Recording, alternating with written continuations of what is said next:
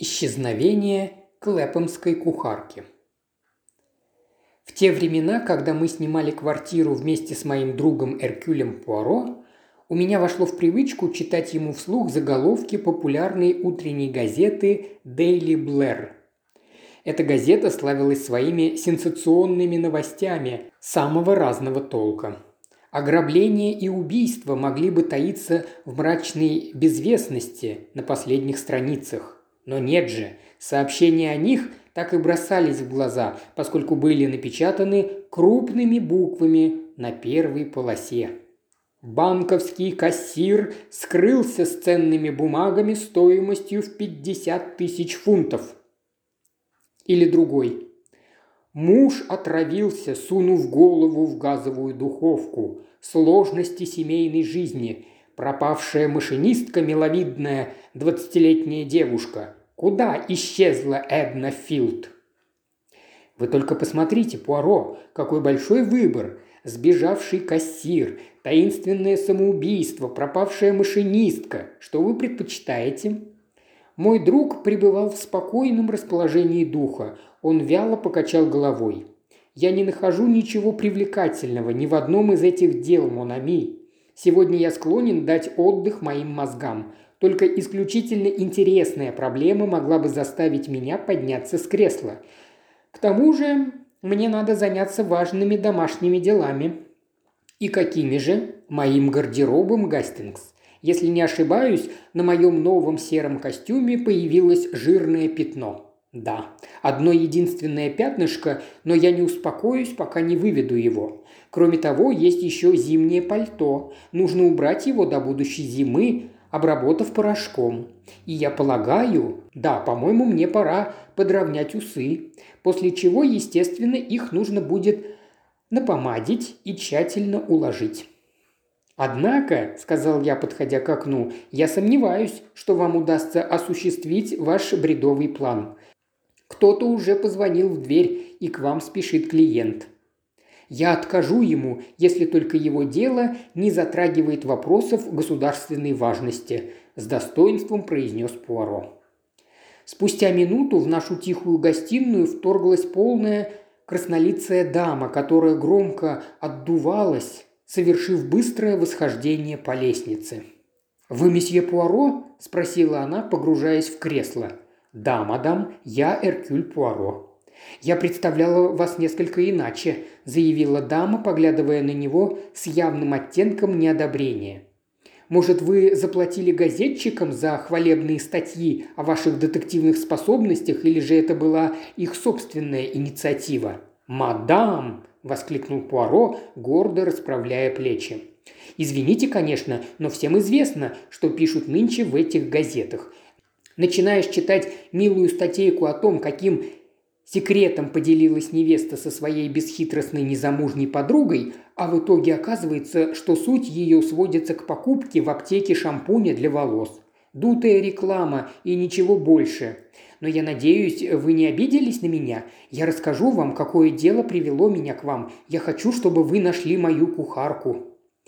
Пуаро несколько растерянно взирал на словоохотливую посетительницу – даже его хорошо подвешенный язык на сей раз отказывался сразу прийти к нему на помощь. Я отвернулся, скрывая улыбку, которая невольно становилась все шире. «Во всем виновато это зловредное пособие», – продолжала дама. Теперь головы служанок забиты современными идеями, и все они мечтают выучиться на машинисток. В общем, ищут работу почище да полегче. Надо прекратить выплачивать пособие, вот что я вам скажу. Хотела бы я знать, на что могут пожаловаться мои служанки. Каждую неделю у них есть свободные дни и вечера, воскресенье, бесплатные мытье и стирка, отличный стол. В моем доме не водится даже маргарин, только самое лучшее масло. Она умолкла, чтобы перевести дух, и Пуаро не замедлил воспользоваться представившей возможностью. Поднимаясь с кресла, он сказал высокомерным тоном – «Боюсь, что вы заблуждаетесь, мадам. Я не занимаюсь изучением жизни домашних слуг. Я частный детектив». «Я знаю», – заявила наша посетительница. «Разве я не сказала вам, что мне нужно, чтобы вы разыскали мою кухарку? В среду, не сказав мне ни слова, она ушла из дому и до сих пор не вернулась. «Сожалею, мадам, но я не берусь за частные дела такого рода. Позвольте пожелать вам всего наилучшего». Мадам возмущенно фыркнула. «Значит, любезный, вам не по нраву мое дело? Вы слишком горды, не правда ли? Мое дело, конечно, не связано с государственной тайной или с графскими драгоценностями, но позвольте вам заметить, что для женщины в моем положении служанка важна ничуть не меньше, чем драгоценная диадема. Не могут же все быть знатными дамами, разъезжающими в своих авто и увешанными бриллиантами и жемчугами. Хорошая кухарка – большая редкость, и если вы теряете ее, то для вас такая потеря столь же велика, как потеря жемчужного колье для какой-нибудь графини. Пуару медлил с ответом. Казалось, в нем шла внутренняя борьба между чувством собственного достоинства и чувством юмора. Наконец он рассмеялся и опустился в кресло. «Мадам, вы совершенно правы, я должен признать свою ошибку. Ваши замечания справедливы и разумны. Это дело может порадовать меня прелестью новизны. До сих пор мне не приходилось искать пропавших слуг. Поистине мне предстоит разрешить проблему государственной важности, о чем я и говорил моему другу как раз перед вашим приходом. Так вы говорите, что ваша драгоценная кухарка ушла из дому в среду и не вернулась. Выходит, это случилось позавчера. Да, у нее был выходной день. Но, мадам, возможно, она попала в какую-то аварию. Вы не наводили справки в больницах? Именно так я и подумала вчера. Но сегодня утром, как вам это понравится, она прислала за своим чемоданом. Причем мне не написала даже записки. Если бы я была дома, то ни за что не отдала бы ее вещи. Разве я заслуживаю подобное обращение? К сожалению, на тот момент я вышла в магазин. Не могли бы вы описать мне вашу кухарку? Ну, она полная дама, средних лет, у нее черные, тронутые сединой волосы. В общем, весьма респектабельная на вид особа. Она проработала у меня 10 лет. Элиза Дан, так ее зовут. И в среду между вами не было никаких разногласий. Абсолютно никаких. И именно поэтому ее поступок кажется мне странным. «Много ли прислуги в вашем доме, мадам?» «Две служанки. Горничная, Анни, очень милая девушка. Немного забывчивая, правда. Голова-то у нее занята в основном кавалерами, но хорошая служанка. Все поручения выполняет быстро и аккуратно».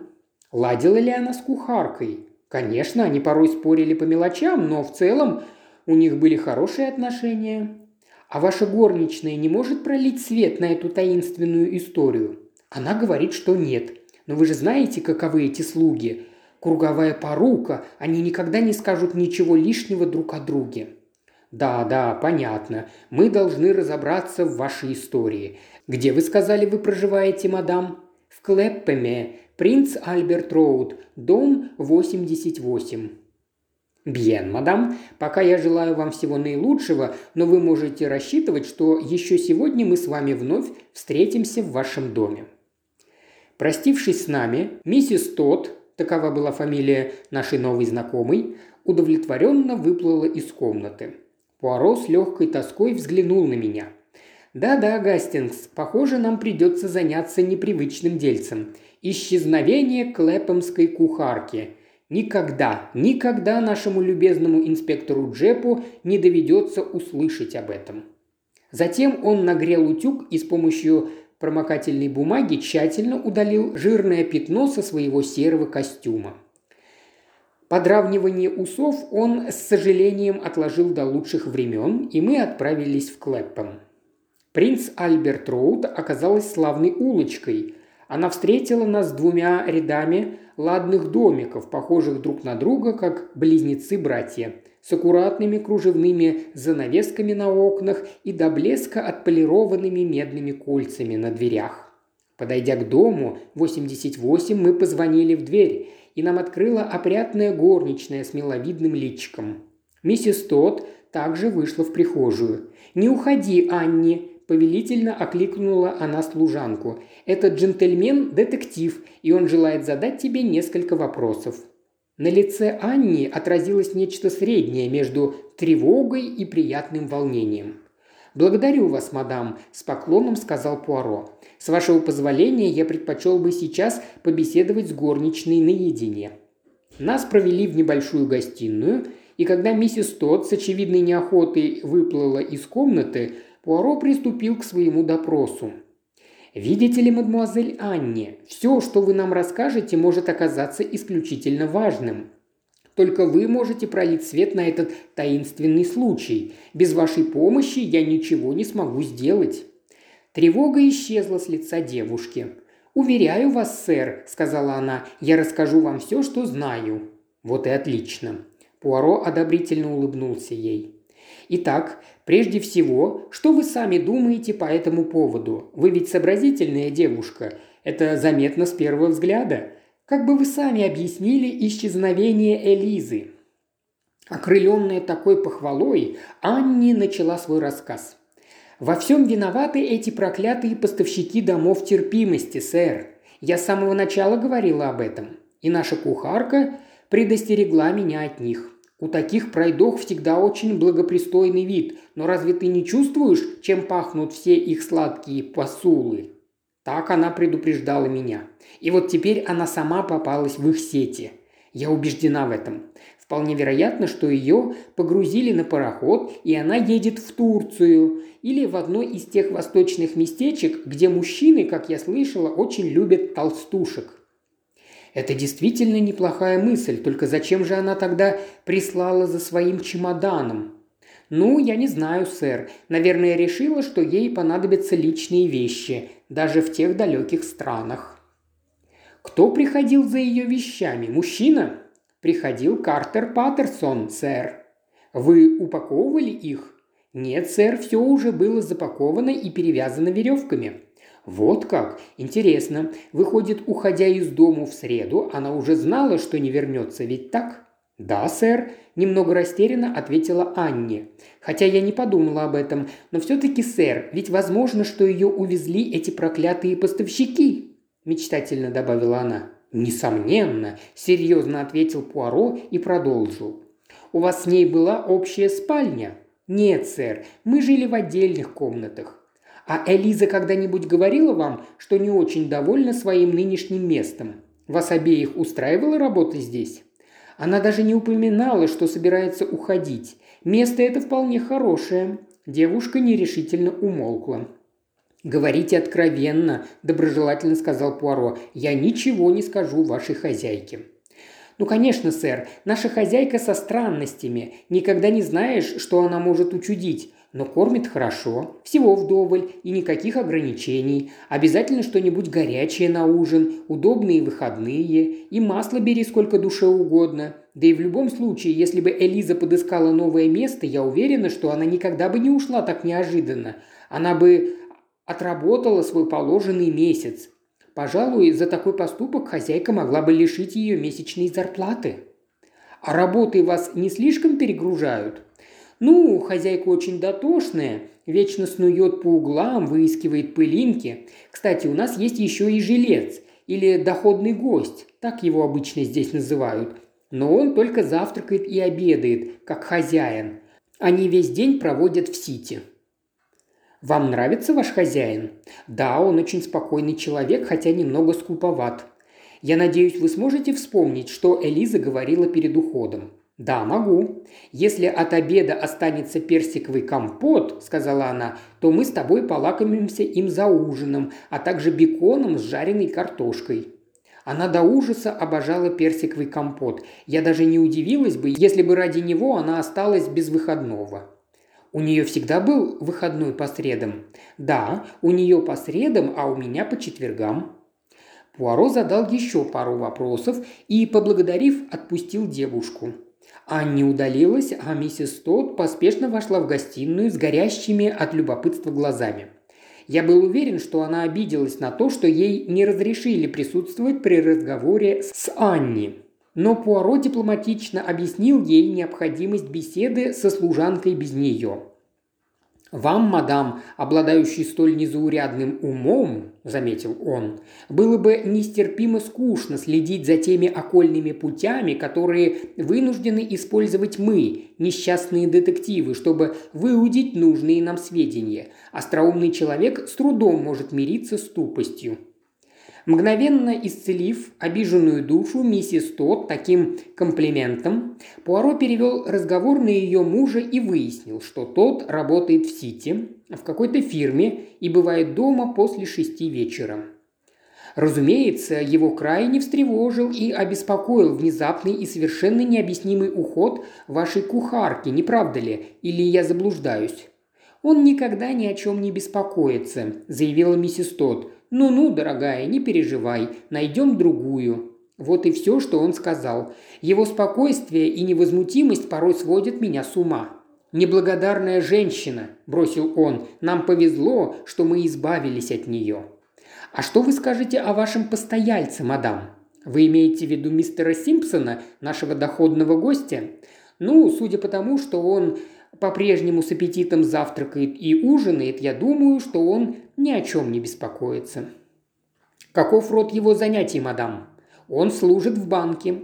Она упомянула название банка, и я слегка вздрогнул, вспомнив, что прочел в Дейли Блэр. Он молод? По-моему, ему 28 лет.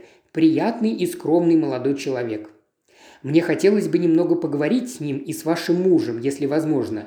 Я загляну к вам еще разок сегодня вечером. Осмелюсь дать вам один совет, мадам. Вам нужно немного отдохнуть. Вы выглядите усталой. Я сама уже подумывала об этом. Во-первых, я переживаю из-за Элизы. И кроме того, вчера весь день я толкалась по распродажам, а вы можете себе представить, месье Пуаро, как они утомительны и какая куча дел накопилась в доме, поскольку одна Анни, конечно, не в силах справиться со всем хозяйством, хотя вполне вероятно, что эти неприятности ее тоже выбили из колеи. В общем, я совершенно вымоталась от всех этих забот и треволнений. Пуаро коротко выразил ей сочувствие, и мы вышли на улицу. «Странное совпадение», – заметил я, – «но тот сбежавший кассир, Дэвис, работал в том же банке, что и Симпсон. Вы не думаете, что между этими событиями есть какая-то связь?» Пуаро улыбнулся. С одной стороны, удравший с деньгами служащий, а с другой – пропавшая без вести кухарка.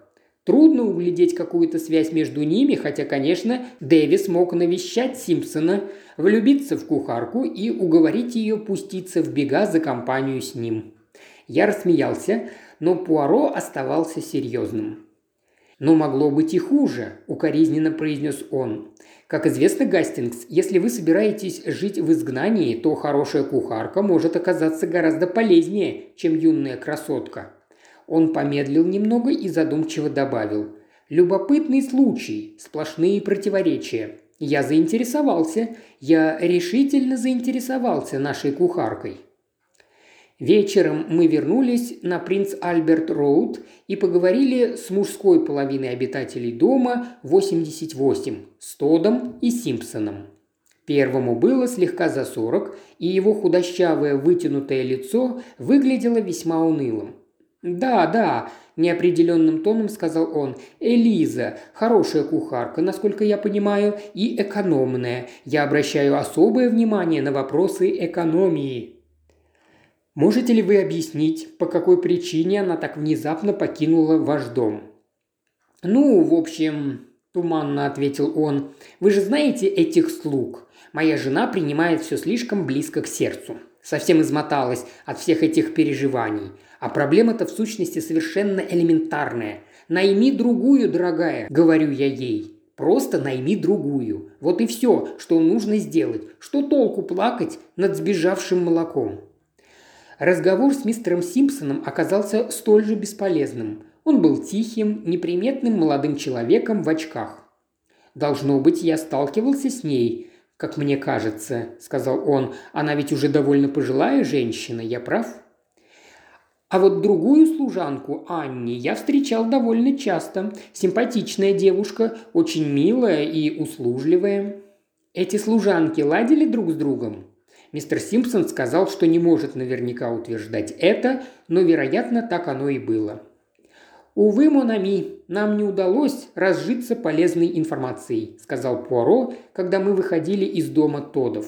Наш уход задержало громогласное словоизвержение миссис Тод, которая в значительно более растянутом варианте повторила нам свой утренний рассказ. «Вы разочарованы?» – спросил я. «Неужели вы ожидали услышать от них что-то важное?» Пуаро отрицательно покачал головой. «Конечно, я не исключал такой возможности», – заметил он, – «но считал ее маловероятной». Очередным событием стало письмо, которое Пуаро принесли с утренней почты на следующий день. Прочтя его, он покраснел от возмущения и протянул его мне. Миссис Тодд сожалела, что в дальнейшем не сможет пользоваться услугами мистера Пуаро.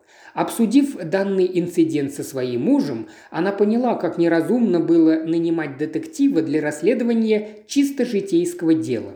Миссис Тот прилагала к письму чек на одну гинею в качестве вознаграждения за консультацию. «Ну уж нет», – сердито воскликнул Пуаро. «Зря они думают, что им удастся так легко избавиться от Эркюля Пуаро. В виде одолжения, великого одолжения, я согласился расследовать их ничтожное пустячное дельце, а они, комеса, беспардонно смеют отказаться от моих услуг.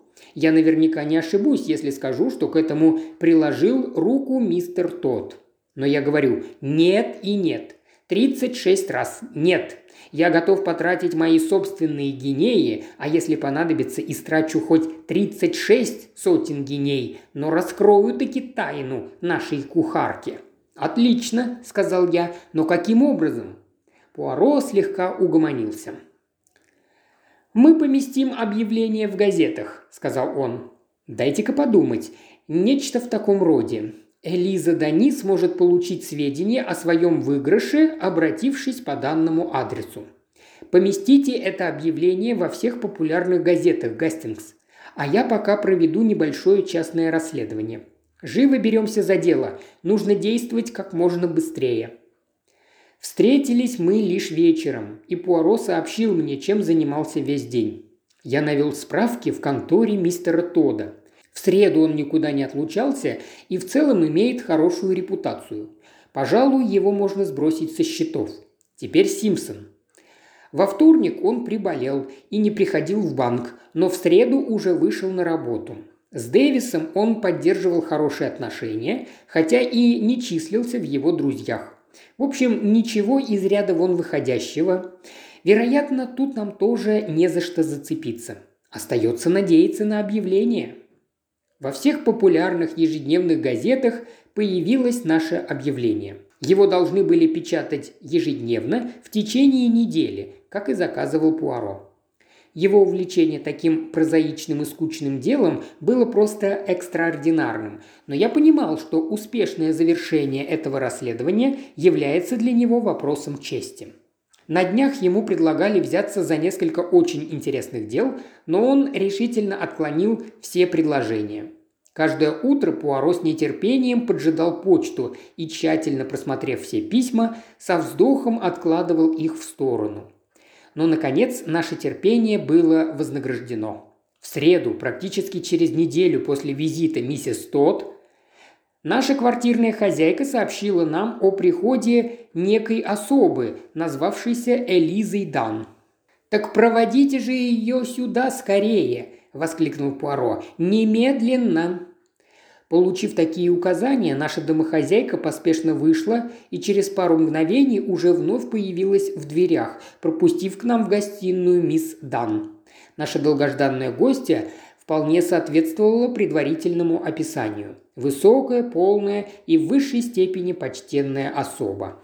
«Я пришла к вам, прочитав объявление в газете», – пояснила она. «Вообще-то мне подумалось, что тут должно быть произошла какая-то путаница, и что, возможно, вы не знаете, что я уже получила наследство». Пуаро посмотрел на нее внимательным, изучающим взглядом. Широким жестом он предложил ей занять одно из кресел – в сущности, дело в том, что ваша бывшая хозяйка, миссис Тодд, очень переживала из-за вас», – объяснил Пуаро. «Она боялась, что вы, возможно, попали в какую-то аварию».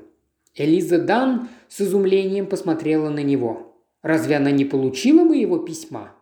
Она пребывает в полнейшем неведении». Он помолчал и добавил убедительным тоном. «Надеюсь, вы не откажетесь рассказать мне, что с вами приключилось?» Элиза Дан, похоже, только и ждала такого предложения. Она с готовностью приступила к обстоятельнейшему рассказу. В среду вечером, когда я уже возвращалась домой, меня остановил один джентльмен. Высокий такой бородач, в большой шляпе. «Вы мисс Элиза Дан?» – спросил он. «Да», – ответила я. «Я заходил недавно к вашей хозяйке», – сказал он, – «и мне сообщили, что вы должны скоро вернуться. «Мисс Дан, я приехал из Австралии специально, чтобы разыскать вас. Вы случайно не знаете девичью фамилию вашей бабушки по материнской линии?» «Знаю. Ее звали Джейн Эммот», – сказала я. «Совершенно верно», – сказал он. «Так вот, мисс Дан, у вашей бабушки была одна очень близкая подруга, Элиза Лич, хотя вы, возможно, никогда о ней не слышали. Эта подруга уехала в Австралию, где вышла замуж за весьма богатого колониста. Оба ее ребенка умерли в детском возрасте, и все состояние мужа перешло к ней.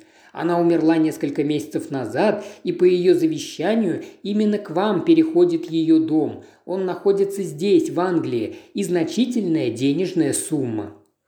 «Можно представить, как я была потрясена», – продолжала мисс Дан. «Я подозрительно посматривала на него, и он улыбнулся, должно быть, заметив мое недоверие». «Я вполне понимаю вашу настороженность, мисс Дан», – сказал он. «Надеюсь, эти документы убедят вас». Он протянул мне письмо от каких-то мельбурнских адвокатов Херста и Кротчета и визитную карточку. «Есть только два условия», – добавил он. «Наша клиентка, видите ли, была несколько эксцентричной особой. Во-первых, в завещании оговорено, что вы должны вступить во владение ее домом, он расположен в Камберленде, до 12 часов завтрашнего дня. А второе условие, совсем пустяковое, в нем просто оговаривается, что вы не должны работать прислугой. Тут я совсем расстроилась. «О, мистер Кротчет», – сказала я, – «я же работаю кухаркой. Разве вам не сообщили об этом в доме миссис Тодд?» «Неужели?» – удивился он. «Мне и в голову не приходил такой вариант. Я думал, что вы, возможно, живете там в качестве компаньонки или гувернантки. Да, крайне досадное обстоятельство, просто несчастье какое-то. Неужели я теперь потеряю все деньги? огорченно спросила она. Он подумал пару минут и, наконец, сказал – в общем-то, закон всегда можно обойти, мисс Дан. Нам, адвокатам, известны все лазейки. Из данной ситуации есть один выход. Вы должны сегодня же отказаться от своей работы. «Но ведь я же должна предупредить хозяйку за месяц», – возразила я. «Дорогая мисс Дан», – с улыбкой сказал он, – «уходя без предупреждения, вы просто лишаетесь месячной зарплаты». «Право, узнав о столь исключительных обстоятельствах, ваша хозяйка поймет вас. Единственная сложность – это время. Вам необходимо успеть на поезд, который уходит с вокзала Кингс-Кросс на север в 11 часов. Я готов одолжить вам, скажем, фунтов 10 на билет, а вы сможете прямо на вокзале написать записку вашей хозяйке. Я сам передам ее миссис Тодд и объясню сложившуюся ситуацию. Я приняла его предложение, конечно же, и часом позже уже сидела в поезде, настолько взволнованная, что почти не понимала, куда и зачем я еду. В сущности, доехав до Карлайла, я уже почти убедила себя в том, что вся эта история в итоге окажется одной из тех мошеннических проделок, о которых мы так часто читаем в газетах. Но когда я пришла по тому адресу, то обнаружила, как и было сказано, адвокатскую контору.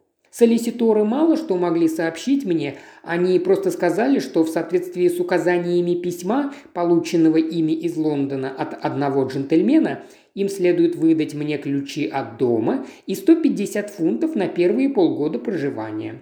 Мистер Кротчет переслал мне мои пожитки, но хозяйка не написала мне ни словечка. Я решила, что она сердится на меня или завидует моему счастью. Кроме того, она оставила себе мой сундук и все мои вещи сложила в бумажные пакеты. Но раз она так и не получила моего письма, то, наверное, сочла мое поведение настоящим нахальством. Пуаро внимательно выслушал всю эту длинную историю. В итоге он кивнул головой с таким видом, словно теперь ему все стало ясно. «Благодарю вас, мадмуазель. Как вы и сказали, произошла маленькая путаница. Позвольте мне вручить вам компенсацию за то, что мы побеспокоили вас». Он протянул ей конверт и добавил. «Вы, очевидно, намерены сразу же вернуться в Камберленд. Однако прислушайтесь к моему совету. Не забывайте ваше поварское искусство. Всегда полезно иметь что-то на тот случай, если удача вдруг отвернется от вас. Надо же, какая она доверчивая пробормотал он, когда наша посетительница вышла из комнаты, хотя, возможно, недоверчивее большинства людей ее класса. Лицо его вдруг стало очень серьезным. «Вперед, Гастингс! Нельзя терять ни минуты! Поймайте такси, а я пока напишу записку Джепу». Пуаро уже поджидал меня на ступеньках, когда я подъехал на такси к нашему дому. «Далеко ли мы собрались?» – обеспокоенно спросил я. Надо отослать письмо Джепу со специальным посыльным.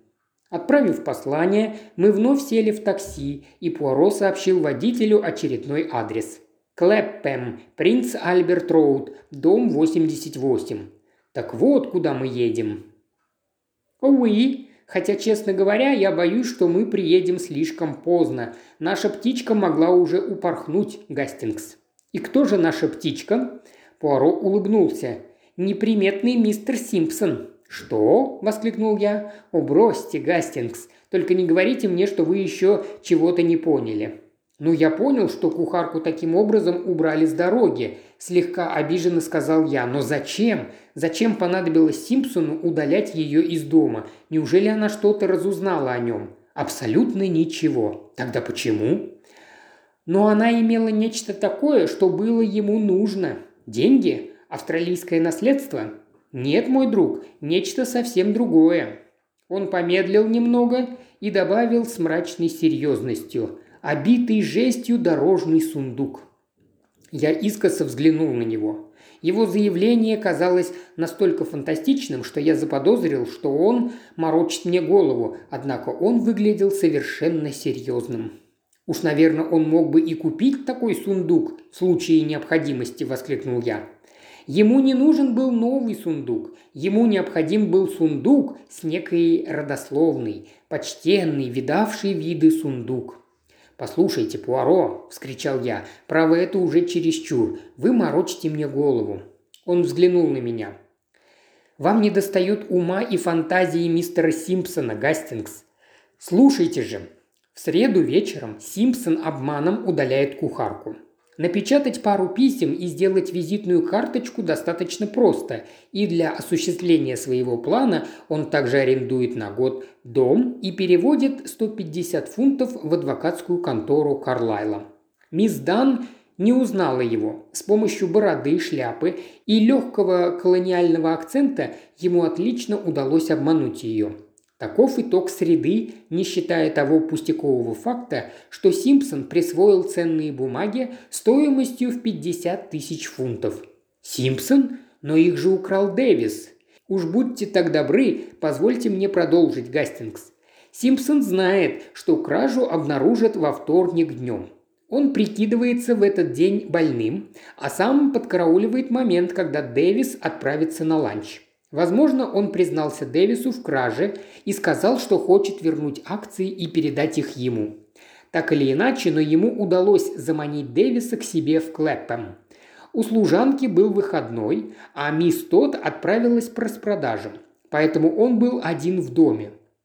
Когда выяснится, что акции пропали, а Дэвис исчез, то вывод будет практически предопределенным. Дэвис – вор, а наш мистер Симпсон совершенно вне подозрений и может спокойно вернуться на свою работу, не запятнав свою репутацию честного и порядочного служащего. А где же Дэвис? Пуаро сделал выразительный жест и медленно опустил голову. Такое ужасное хладнокровие кажется просто невероятным, и однако, какую еще версию мы можем предположить, Монами? Единственной проблемой для убийцы оказывается процесс избавления от тела, и Симпсон заранее спланировал его. Меня сразу насторожил тот факт, что к приходу посыльного дорожный сундук кухарки был уже упакован, хотя она явно намеревалась вернуться вечером после выходного дня. Доказательством тому служит ее замечание о персиковом компоте. Никто иной, как Симпсон, нанял Картера Паттерсона для того, чтобы тот зашел за вещами мисс Дан в пятницу – и сам же Симпсон во вторник днем подготовил сундук. Какие подозрения тут могли возникнуть? Служанка уходит и присылает за своим сундуком, на котором уже указаны ее имя и адрес места доставки. Скорее всего, какая-то железнодорожная станция в пригороде Лондона. В субботу днем Симпсон, вновь устроив Австралийский маскарад забирает этот сундук из камеры хранения, снабжает его новым адресом и пересылает на какую-нибудь дальнюю станцию, опять-таки до востребования. Когда дорожное начальство той станции по вполне понятным причинам заподозрит неладное и вскроет сундук, то оно сможет докопаться только до того, что он был отправлен неким бородатым колонистом с одной узловой станции в пригороде Лондона – Ничто уже не будет связывать его с домом 88 на Принц Альберт Роуд. Вот мы и приехали. Предчувствия Пуаро оказались верными. Симпсон съехал днем раньше, но ему не удалось избежать наказания за свое преступление. Как выяснилось, он уже находился на борту пассажирского лайнера «Олимпия», направлявшегося к берегам Америки – где и был арестован по распоряжению капитана, получившего соответствующую радиограмму. Жестяной сундук, адресованный некоему мистеру Генри Уитергрину, привлек внимание дорожных служащих в Глазго. Его вскрыли и обнаружили труп несчастного Дэвиса. Чек миссис Тот, выписанный на сумму в одну гинею, никогда не был обналичен – Вместо этого Пуаро вставил его в рамку и повесил ее на стене в нашей гостиной. Он будет служить мне своеобразным напоминанием, Гастингс. Даже тривиальный случай может обернуться весьма серьезным, заслуживающим внимания делом. С одной стороны – исчезновение служанки, а с другой – хладнокровное убийство. По-моему, мы сейчас завершили одно из моих самых интересных расследований. Информационный блок. Подкаст «Иная новелла» — это рассказы из зарубежных журналов в переводе на русский язык. Подписывайся и слушай подкаст «Иная новелла» в подкастах CastBox, Spotify, Google, Apple и на других платформах. Информационный блок.